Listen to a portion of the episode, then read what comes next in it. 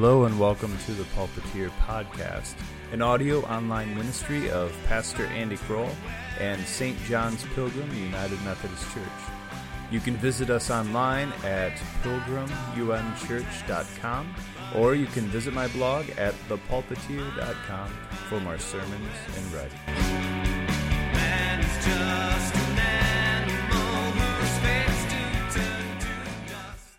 Colossians 1, uh, verses 24 to 29. I'm now rejoicing in my sufferings for your sake, and in my flesh I'm completing what is lacking in Christ's afflictions for the sake of his body, that is the church. I became a servant according to God's commission that was given to me for you, to make the word of God fully known, the mystery that has been hidden throughout the ages and generations, but has now been revealed to his saints. To them, God chose to make known how great among the Gentiles are the riches of his glories of this majesty, which is Christ in you, the hope of glory. It is he whom we proclaim, warning everyone and teaching everyone in all wisdom, so that we may present everyone mature in Christ. For this I toil and struggle with all the energy that he powerfully inspires within me. You can just keep it right there. I'm just going to read uh, Jude, verse 3 to you. Beloved, while eagerly preparing to write to you about the salvation we share, I find it necessary to write and appeal to you to contend for the faith that was once for all entrusted to the saints. Would you bow your heads with me, please? Heavenly Father, I pray that uh, the words of my mouth and meditations of my heart would be an acceptable sacrifice to you, O Lord, our rock and our Redeemer. Amen. So, we're um, going to have, uh, so for the next little bit, uh, sermon series, uh, I'm going to call it Character of a Methodist and it's based off of a writing that John Wesley did. Well, the, the title is based from a writing that Wesley did. And I'm just taking a couple points from uh, what he wrote about there and just looking at scripture, like kind of where he drew that from and that sort of thing. So just look about what does it mean to be a Methodist? I think it's important for us to, to think about what it means to, to actually be a Methodist and, and that it's not just the name on the outside of a building, but uh, theological tradition that we're part of and uh, a, a, character that we're supposed to have as, as Methodist Christians.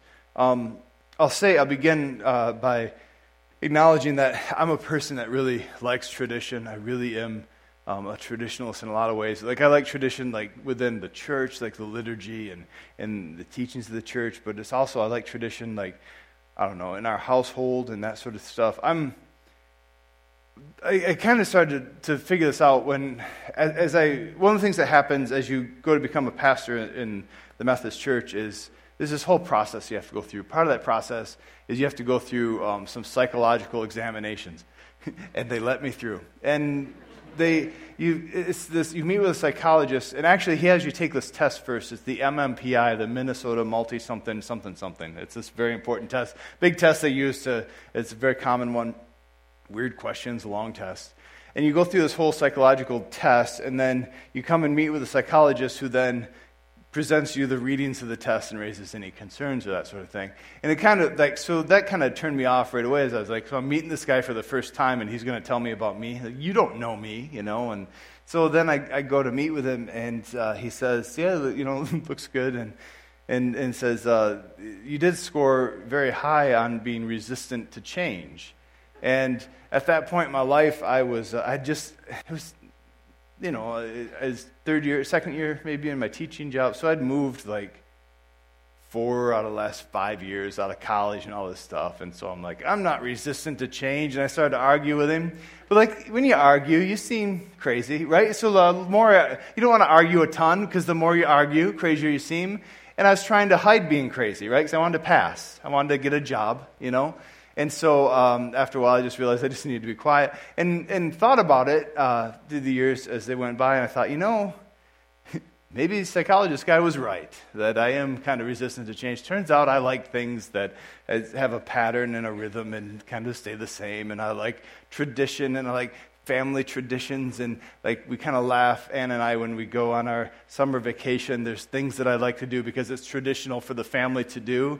And i would say like in almost any other relationship anne would be the traditionalist because she likes to have that sort of traditional thing and then i just like warp speed beyond her. Like it's just and so she'll sometimes try to sneak in something new like let's let's go to this new store. And i'm like but we haven't gone to that store before you know And Lord help her if it doesn't turn out perfect, because I told you, this is why we don't try new things, Anne. This is why we don't try new things. And we got the traditions that we do, the places we go, and in the winter we need to go um, to visit. So there's a family Christmas in, in, in uh, Grand Rapids, and then afterwards we go to McDonald's, and then you get eggnog shakes, and then go to Fifth Third Ballpark for the lights until McDonald's discontinued eggnog shakes. I don't know what they're doing because you're supposed to do the eggnog shakes and then the ballpark, not go and like have them say, "Well, would you like vanilla?" No, if I wanted vanilla, I'd get a gallon of ice cream, you dolts. So eh, it's anyway. I like tradition. I like things to have patterns and, and that sort of stuff because I'm not an unhinged anarchist. I'm civilized. And so that's the way I'm. And so I just said, I, I confess that to you because um, when I look at things like Jude, verse 3, it really resonates with me. Like, I really love it. It, it says, uh, You know, I find it necessary to write and appeal to you to contend for the faith that was once for all entrusted to the saints. And I just love that because what it's saying is that here we have this faith um, that was entrusted to the saints and then passed down to us. And Christianity is a, is a faith that is it's both passed down and it's personally owned. It's kind of an interesting thing. It's it's passed down to us but it's personally owned. By personally owned i mean this. Like sometimes like if, if everybody's just going to church you really need to stress the personally owning the faith. Like it doesn't matter just where you show up on sunday. Like it's got to be a personal relationship that you have with jesus christ. It's not good enough that jesus is your dad's savior or your mom's savior or whatever. Like jesus died for your sins. You need to have that saving relationship with christ on, on yourself. And so um, our faith is one that is, is personally owned.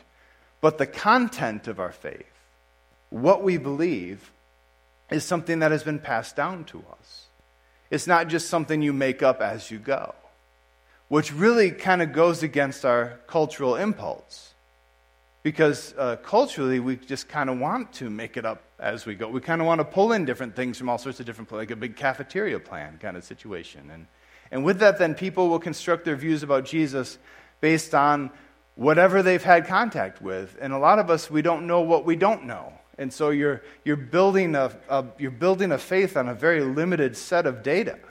And, and so it's um, whatever you've had contact with. It could be maybe you just went to Sunday school up to fifth grade, and that's kind of all you know about religion, so there, that's what you're going to do. Or uh, maybe it's some Bible reading, or maybe it's a special on the National Geographic Channel, who, by the way, they don't do religious specials well at all. They're gonna, they have people that sound like experts they're selling you things. Just so you know, I just want to throw that out there. When that, when that would come on, Anne would make me turn the channels. I'd yell at the TV, and we don't want that in the house.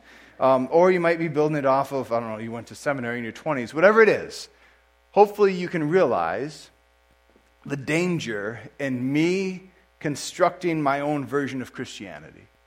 Because I am so limited, so limited uh, by what I know, by what I've experienced by my own faults and shortcomings. And we have 2,000 years of, of Christian thought and tradition and teaching, and the faith has been handed down um, to us. Christianity is bigger than any of us. So you have this thread in, in Scripture. You have this thread in Scripture where um, you see the faith being passed down. You see it in Jude, verse 3 to contend for the faith that was once for all given to the saints. Um, in 1 Corinthians uh, 11, for example, you also see it, uh, verse 23. Paul is writing and he, he's talking a little bit about uh, communion.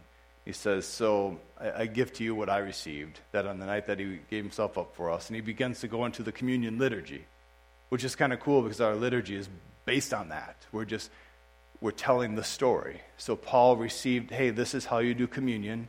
And then Paul passed on to the churches, hey, this is how you do communion. And then they passed it on, and they passed it on, and they passed it on, and we received it. We have a faith um, that is received because Christianity is bigger than all of us. As we enter into the faith, we have this amazing cloud of witnesses that surround us. We have saints who have gone on because they gave their lives instead of rejecting Christ. We have saints who were brilliant and taught and inspired the church. We have apostles who received the teachings of Jesus and witnessed his miracles and passed them on. Like we, we enter into this great cloud of witnesses, the, the Christian church and, and this Christian faith is a beautiful thing. Um, years ago, uh, Ann and I went to worship at a, we worshiped a Sunday at an Eastern Orthodox church, and it was in Lansing. And I don't know if you had a chance to be inside an Orthodox church, but when you go in, there's um, icons like saints, pictures of saints all along the wall, just ton, like big, all along the wall, and then another level up all around. And so you're surrounded by Bible stories and, and people and all of this stuff, and it's just this, and it's and it's got a ancient, otherworldly feel to it too. So you feel like you're like in a time warp, and you just step into it and you realize like I'm in a different realm, kind of thing. It's this, I think this visually striking, very powerful thing, a reminder that as, as Christians, when we step into a faith, we receive this faith, and it's a faith that, that has this great cloud of witnesses around us, and it's this tradition that we step into. I bring all this up because I've been thinking about our Methodist tradition. Um, as I've shared with you a bit in different ways over the past few weeks or whatever, our, our denomination is in all sorts of kind of, it's in a weird spot right now. Um, I, I think honestly, it's in a spot where something is dying and something else is being born. I don't say that to freak you out because as pilgrim, like our goal is to continue to do the mission that God has called us to do. Um, but denominationally, there's a question of so what does that mean for us? And, and I think that something's coming to an end and something else is beginning. And so I'm thinking about that and thinking, well, so, so what does that mean for me to lead you forward? I should say our church leadership's doing a wonderful job. We had a wonderful meeting about two weeks ago. And uh, our, our church leadership, our administrative councils and stuff, were in a, a time of prayer, praying every day um, for the church and for our direction, and fasting one day a week to discern God's path for, you know, forward for us. Um, but I'll confess that as I'm leading this and, and trying to um, lead the right way, I wrestle with a bit of anxiety because I want to be faithful. I feel the weight of leadership. Um, and I want to make the best decision. I want to help us make the best decision. I want Pilgrim, I want us to be in the place where God would have us be. And so, wrestling with that. And, and during my prayer time, God has been, oh, the last couple weeks, God has been turning me away from fear of the unknown and towards um, hoping for and working for this positive direction. And, and so instead of, I don't know, you know, when you go, you guys are probably not warriors like I am, but you know, when you have a big decision in front of you and you have about 1,800 different possibilities that you could go to, and you kind of try to game plan each and every one of those, and then you realize you don't have control over like 90% of them and then you freak out a little bit, you know. Um, and, and, so y'all probably don't do that, but so I do. And as, we as I was praying through that and looking at that, I felt God saying, Andy, how about we look at where, like, in a positive way, where you're going? Like, what do you want to be? And that's where started to steer me towards this, like, hey, let's remember who we are as Methodists. Let's remember who we are as Methodist Christians. Um, let's, let's go and, and say what are the sort of things we can do. And so, what do I mean by that? Well, that's why we get into Colossians 1 today. Um, I really want to focus on verse 28, where Paul writes, It is He, or it's Christ, so it's Christ whom we proclaim, warning everyone and teaching everyone in all wisdom. He says, so that we may present everyone mature in Christ. And so that's the big part right there, so that we may present, present everyone mature in Christ. The word that's translated as mature in Christ, teleos, is the, the Greek word. Um, and teleos means perfect or complete or mature. It's, it's kind of the idea of this something has been brought to its fullest conclusion, the fullest sense of itself, so it's, it's perfect in that sense. And so, um, with that, I mean, imagine what he's saying is that he wants to present everyone mature in Christ, that you've grown into what you're supposed to be, that sort of thing. Now, that was one of the verses that was during my, my prayer time in the past couple weeks. And as I was going through that, it just hit me like, this is, this is what Methodism was supposed to be. Like, this is the, the sort of things that really um, pushed our movement and really pushed where we were going and stuff like that. This whole being mature in Christ and this whole um, growing in holiness. Like, that was another way to say it would be that, that God would make you holy, that God would transform your heart so that your actions and your whole being were different, that your life would look markedly different, that, that we were part of this holiness movement because we believed um, not only that God saved us in the sense that God canceled out sin, but God set us free from sin. Um, this whole holiness movement was a part of that. Um, John Wesley, as he was uh, reflecting on the Methodist movement, and I want to be clear about this. he saw, and I think it's proper to, for Methodists to understand, that we are a movement within the church. Like the Methodists, we don't think that we are the one true church, as if, like, you know, we're the Methodists and then everybody else is not quite Christian. That's, that's not the belief. There is the Christian church, those who confess Jesus Christ as Lord and Savior, believe that He died for our sin and rose from the dead. Like, that's Christians, right? Within the Christian church is this Methodist movement. And uh, John Wesley was considering that Methodist movement because it grew very fast, very quickly, and it was obvious that the Holy Spirit was at work in that. Like God was doing something through the Methodist people, through this Methodist movement within the church. And they asked him, So what's going on? Why did that happen? And he wrote, um, This doctrine of full sanctification, and sanctification is being made holy, this complete transformation of the person. This doctrine of entire sanctification is the grand depositum, which I guess is an old word for the important thing that we have which God has lodged with the people called Methodists. And for the sake of propagating this chiefly, he appeared to have raised us up. You see what he's saying is um, God raised up the Methodists because he wanted people to know about this, this entire transformation that God does. Uh, Robert Coleman wrote or said, uh, apart from entire sanctification, there's no reason for a Methodist church. I think he's right. Like this is the reason that we were called into being, this sanctification. Um, this was the old question that used to be asked. What may be reasonably believed to be God's design for raising up the preachers that are Methodist?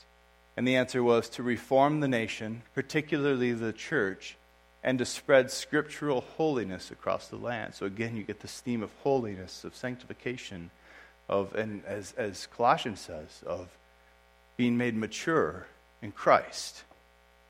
Being made mature in Christ. Like, this is the whole Methodist thing. And so, in the midst of everything else going on, I'm just going to pause and ask you, like, what if that really is what Scripture's teaching? That God can transform you. That God can transform you. Like, what if Scripture really is telling us that the Christian life is to be full of the power of God? Sometimes I think maybe we have this kind of apologetic sense. You know, you see the bumper sticker that says, I'm not perfect, just forgiven. And I understand the impulse behind that. Because on the one hand, like we don't go around say like the opposite of saying, "Hey, I'm not forgiven, I'm just perfect." Like that's not what we believe, right? We just to be clear on that.